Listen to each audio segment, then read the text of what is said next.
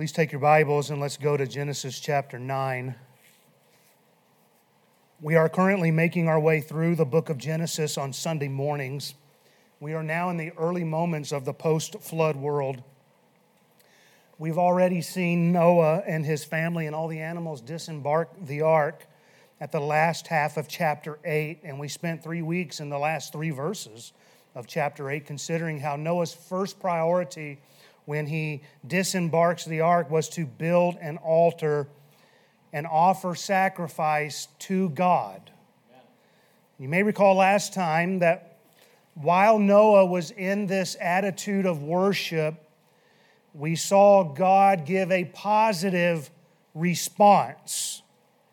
After God smelled a sweet savor, he said this in his heart I will not again curse the ground anymore for man's sake, for the imagination of man's heart is evil from his youth.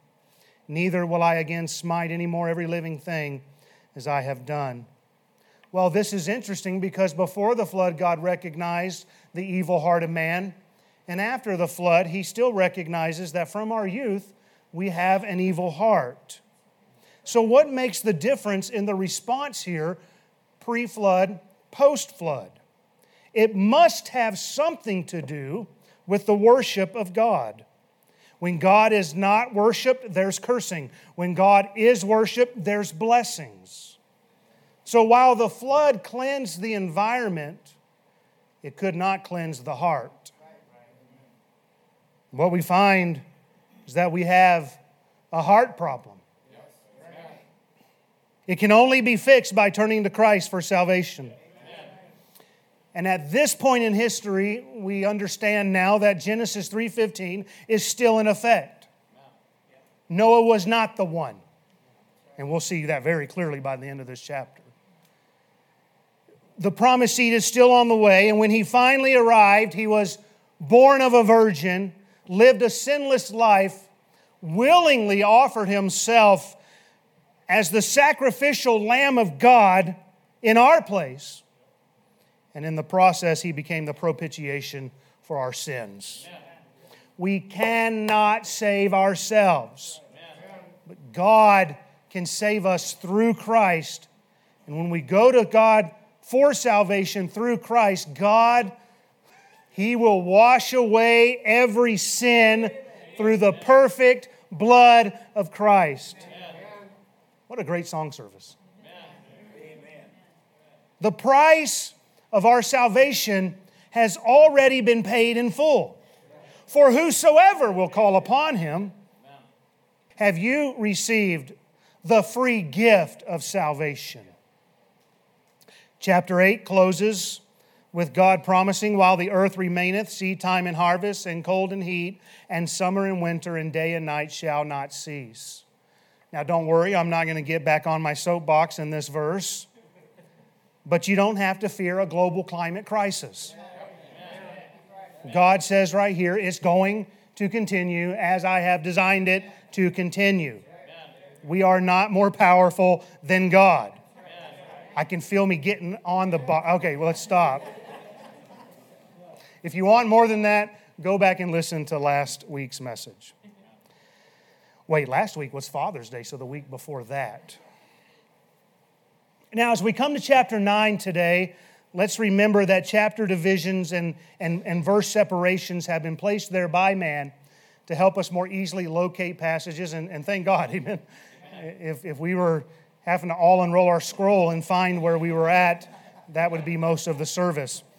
And so I say this because chapter 9 is a continuation of what God is saying at the end of chapter 8.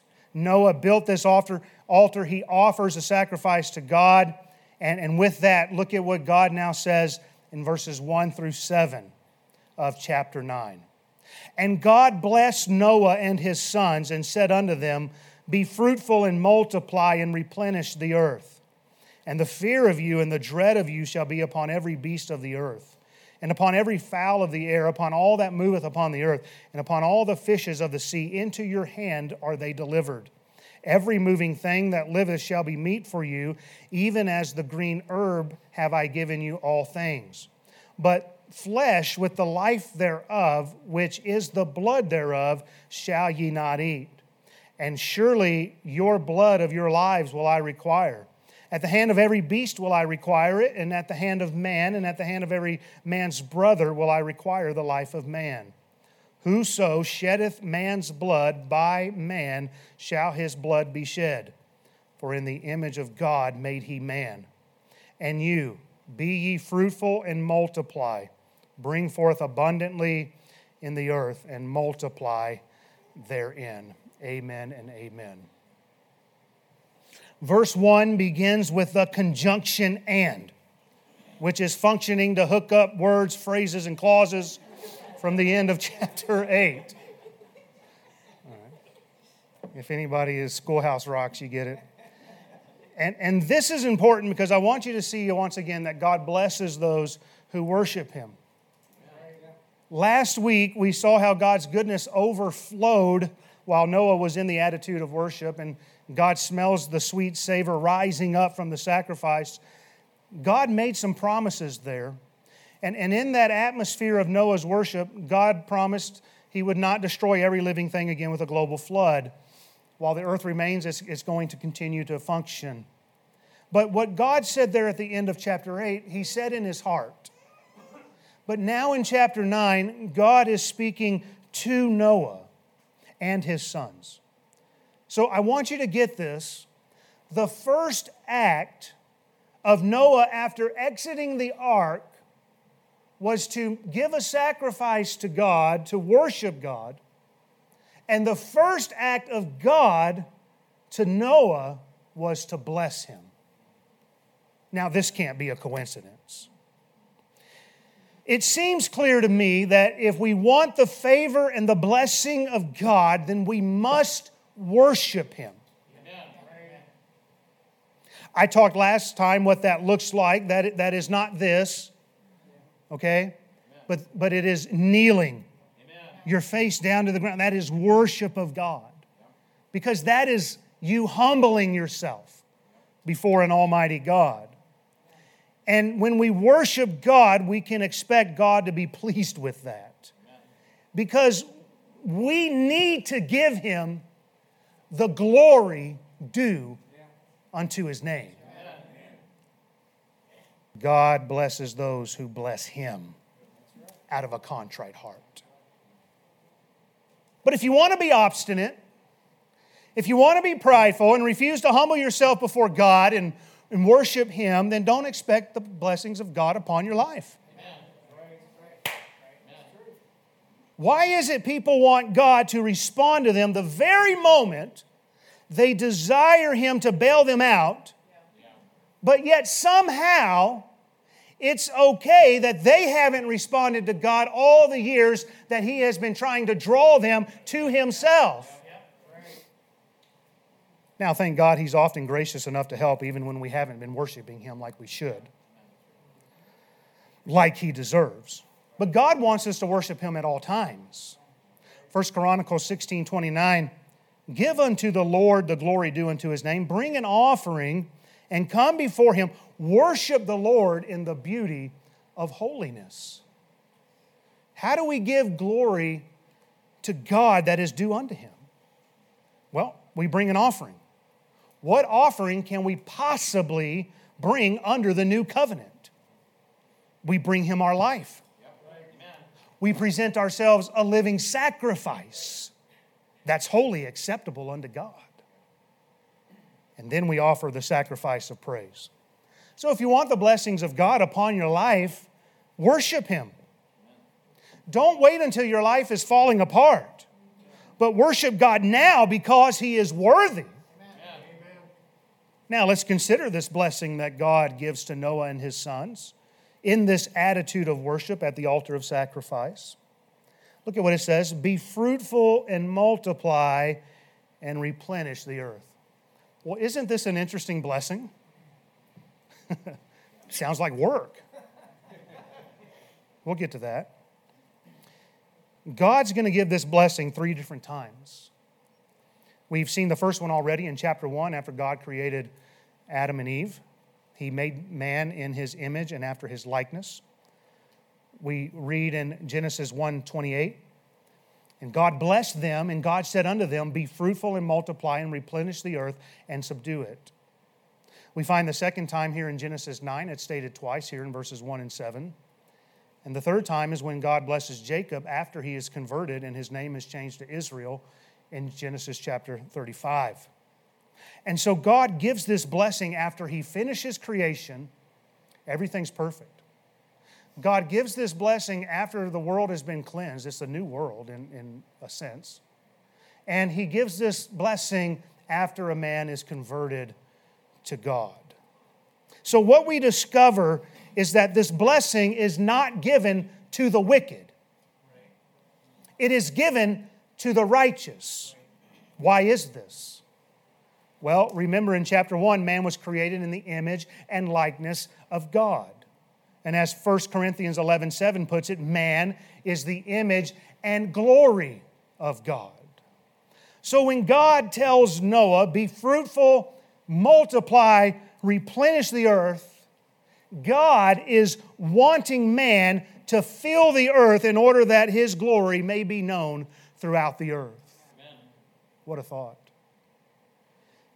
And isn't this our primary purpose while we sojourn in this world below?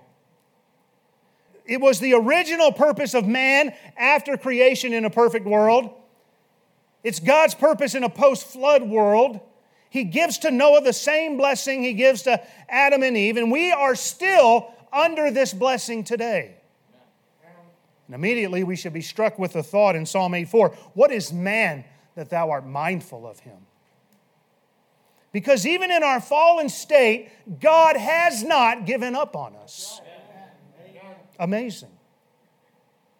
But in between these two bookends of verses 1 and 7, we are reminded that we still live in a fallen world, that sin will still persist.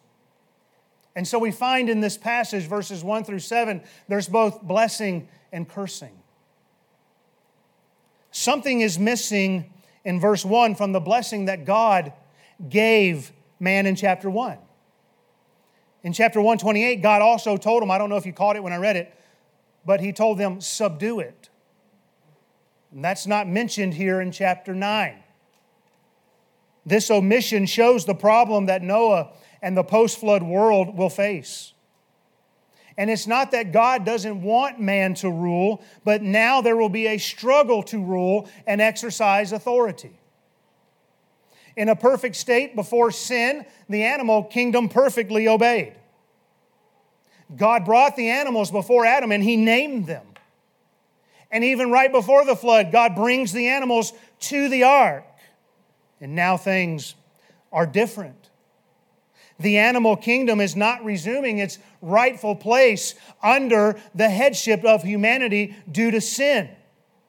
And so God does not say subdue it, but instead, he says in verse 2 the fear of you and the dread of you shall be upon every beast of the earth.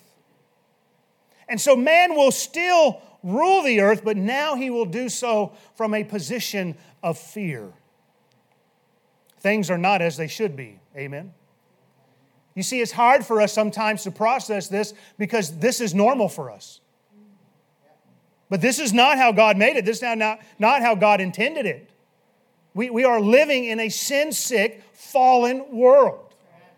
And we can see the consequences all around us.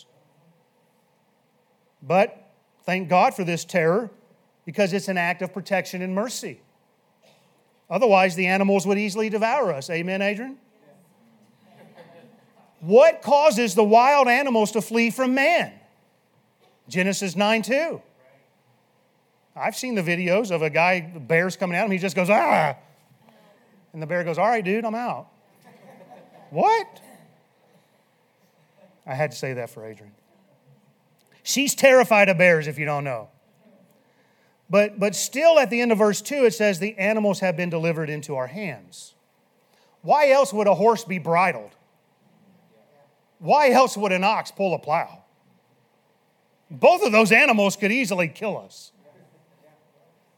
And whether you know it or not, a deer could kill you. what, is, what makes the deer run? I, the last trip I took, I stopped at a rest area because now I've got this condition where I got to get out and do this. Yeah. Do yourself a favor, never get a blood clot, amen? And so I stopped at this rest area and I'm just walking around, and I've, I've never really walked around at a rest area. And there's like a, a, rock wall out there. I don't know if it was where that little chapel is in South Dakota in the rest area. Anyway, I get to this edge. No, it wasn't. But I get to this edge and it drops off, and I'm just kind of standing there, you know. And I looked down, and there's a coyote down there. And the moment it saw me, it got up and ran. Now, that thing probably could kill me, right? But it ran away. God said, I will put the fear and the terror, the dread of you upon the animals. Now, we know wild beasts do rise up against humans, but they don't do so unified. I mean, this is an animal farm, right? I mean, we, they could do us a lot of harm. And when an animal happens to rise up, because we are in a fallen world, in some cases, according to Ezekiel 14 21 and other passages, it's the judgment of God. Next, in verse 3, we see another indication of the brokenness of God's original creative order. Because of the sinfulness of man, every animal is now allowed to be consumed by man. We know before sin, God gave man the plants and the fruits and the herbs to eat. And certainly before sin, there was no death, therefore, no animals were killed to be eaten. Man was a vegetarian. How miserable must the perfect world have been? I'm only teasing. Most believe this signifies that after the fall and before the flood, animals were not eaten by God's people, but that can't be proven definitively either way, so you don't need to start a new church over your position. The first church of those who did not eat animals after the fall but before the flood. For those who are dogmatic that people did not eat animals after the fall, they need to consider how Noah knew the difference between clean and unclean animals. Was that only in relation to sacrifices, or was that in relation to what was allowed to be eaten? Some surmise that after the flood, with all the changes that took place to the atmosphere, to the earth, that the production of the earth, the nourishment that it provides, has now changed, and so God now authorizes the eating of animals. Here's what we know for sure before sin, no animals were eaten because there was no death. After sin, before the flood, maybe they did, maybe they didn't. After the flood, God clearly authorizes man to eat all the animals. Under the law, God differentiated between clean and unclean. And bless God, today I can go to the restaurant and I can have a sampler of cow, pig, chicken, shrimp, lobster, crab. Amen. And I can do so with a clear conscience. Whoop! Come on now. If you're not going to take a lap, take a lap there. That's it. I'm with Paul, told Timothy in 1 Timothy 4 4, for every creature of God is good and nothing to be refused if it be received with thanksgiving. Somebody said, I would never eat that. You've never been hungry enough. Now, some do see a provision here in verse 3 that when it says every moving thing that liveth, that the thought is don't eat an animal that has died on his own or has been killed by another wild beast. In other words, don't eat roadkill. I had the unpleasant experience of eating roadkill once. I didn't know about this command get off my back. I was in survival school and it was winter and somebody hit a deer, and so we went over there and carved the thing up and ate deer. I was surviving, amen. It, let me tell you, it was delicious. Now, in verse 4, there is a definite prohibition eat all the animals you want, but don't eat their blood. Why has God always been so concerned about the blood? One reason given here is because it's the life of the flesh. But we also know that blood is an offering for sin. Leviticus 17 11, for the life of the flesh is in the blood, and I have given it to you upon the altar to make an atonement for your souls, for it is the blood that maketh an atonement for your soul. And so God here is preserving the importance of blood sacrifices. By the way, God's the one who started this in the Garden of Eden. And it was continued by Abel's and others, no doubt, which believed and followed. And then we saw it was continued by Noah. Later, it would be commanded by God under the law, where it continued under the old covenant. And eventually, hallelujah, it was fulfilled in Christ, amen, under the new covenant. And by his life's blood, we can have the gift of life and the forgiveness of sins.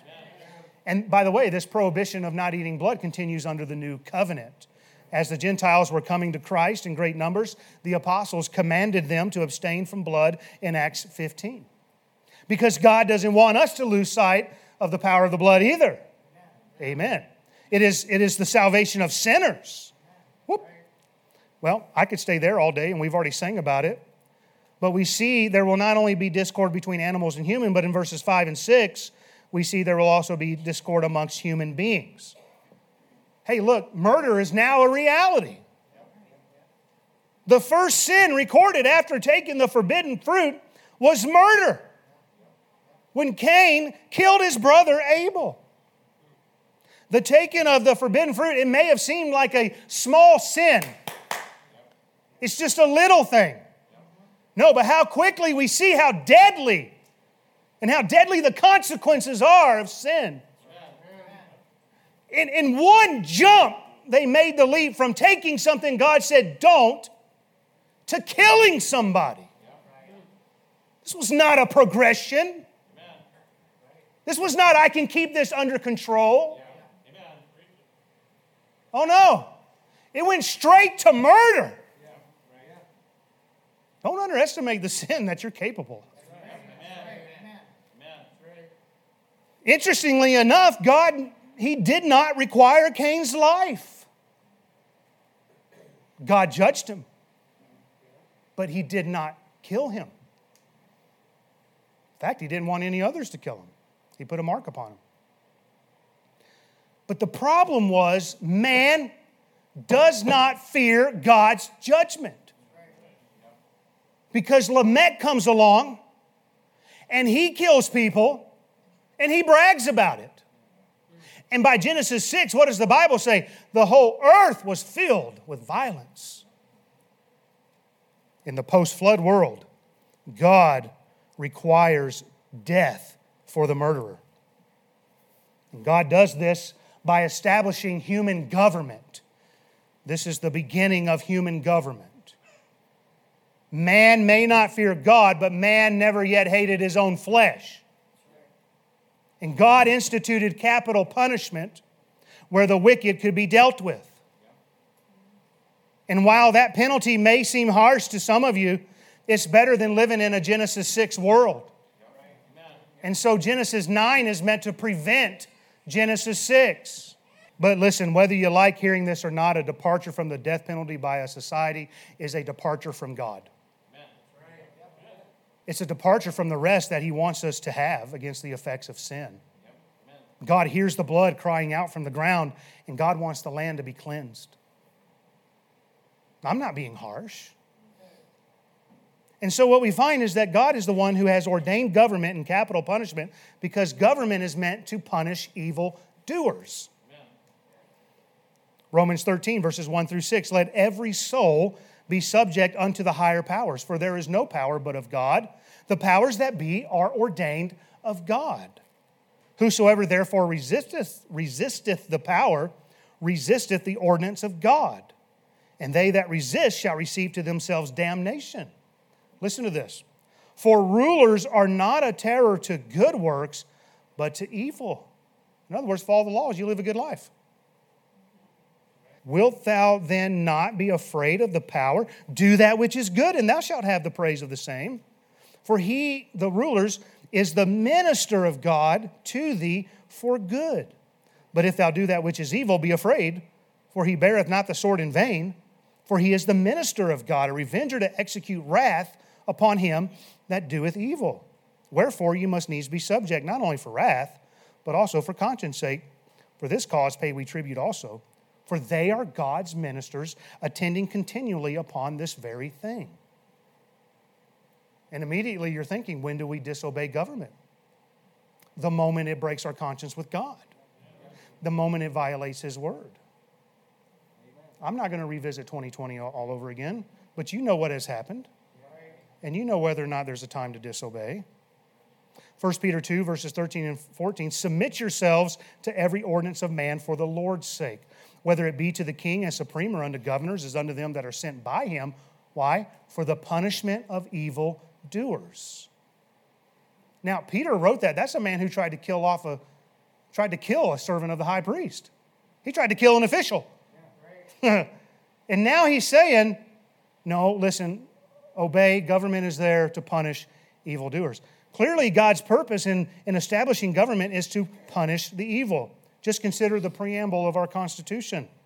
We, the people of the United States, in order to form a more perfect un- union, establish justice, ensure domestic tranquility, provide for the common defense, promote the general welfare, and secure the blessings of liberty to ourselves and our posterity.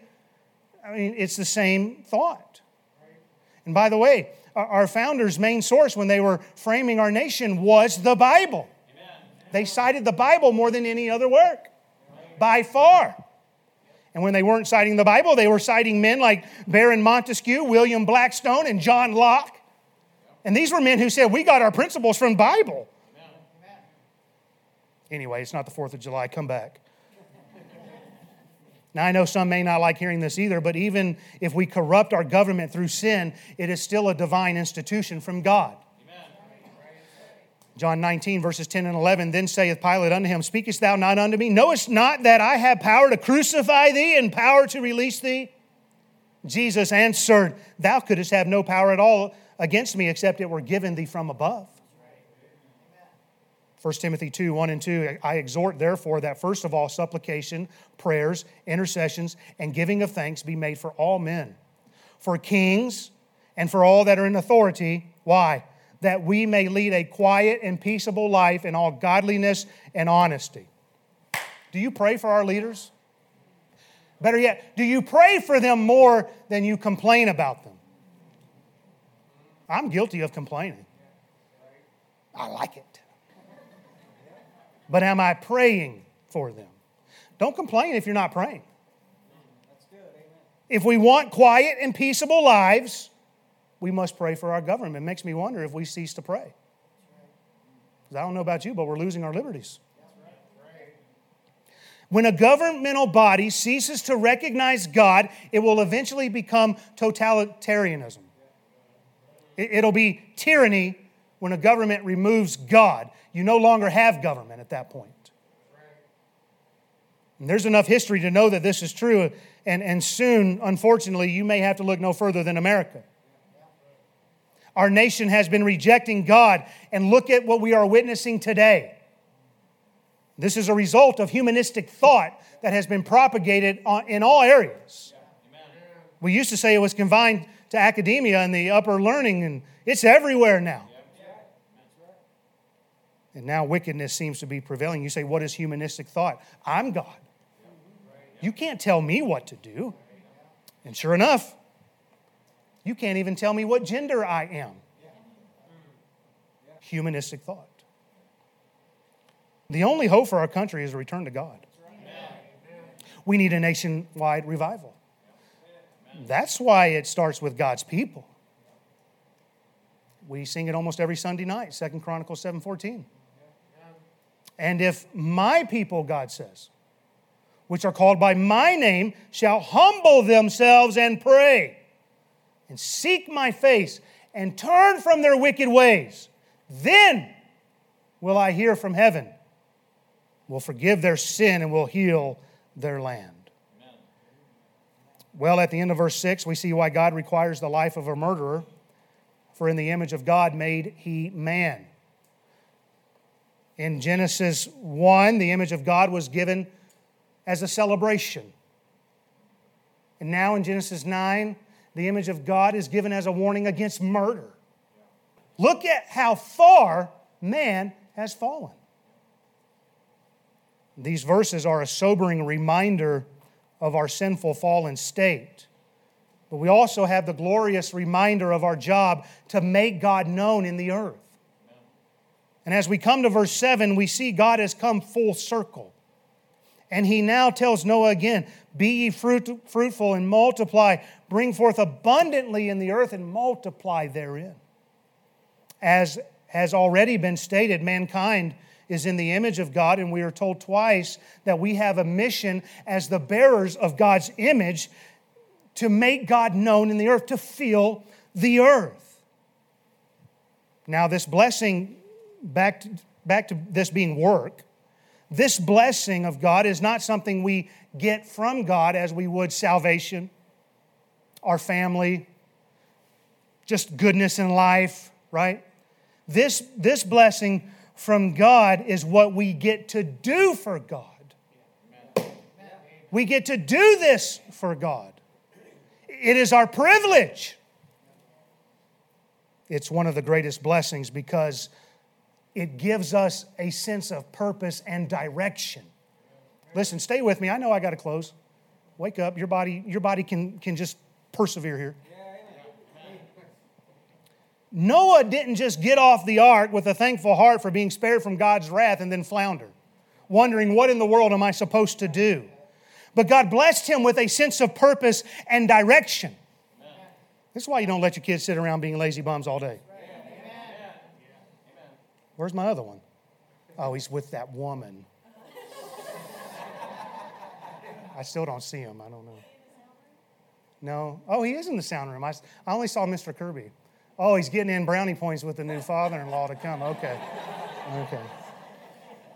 I'll show you what I do at church. God says, Go into all the earth, make me known.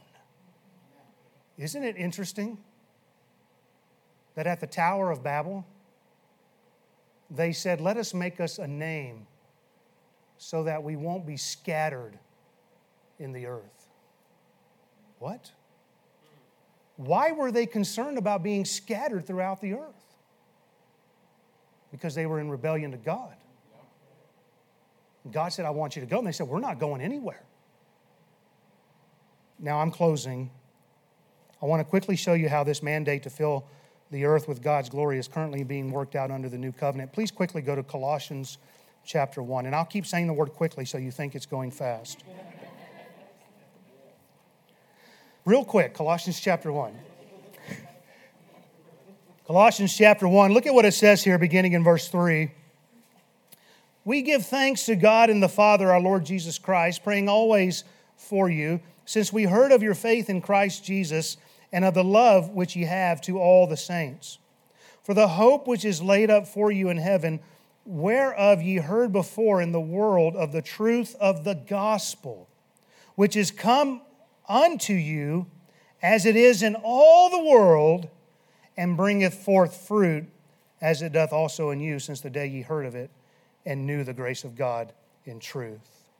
You remember what Jesus said in John 15, 16? Ye have not chosen me, but I have chosen you and ordained you that ye should go forth and do what? Bring forth fruit and that your fruit should remain. In other words, Jesus is saying, Go forth, be fruitful, and multiply in the earth. Are you with me? What did Jesus say in the Great Commission? Go ye into all the world and preach the gospel. We see here in verse 6 that the gospel came unto them bringing forth fruit.